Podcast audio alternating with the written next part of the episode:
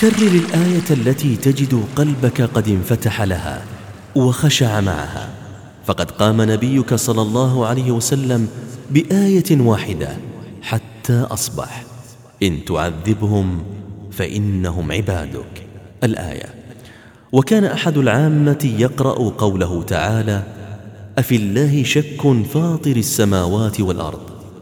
الآية فما زال يرددها كثيرا وكلما قرأها قال لا والله يا رب ما فيك شك. فبكى وأبكى من كان يسمعه.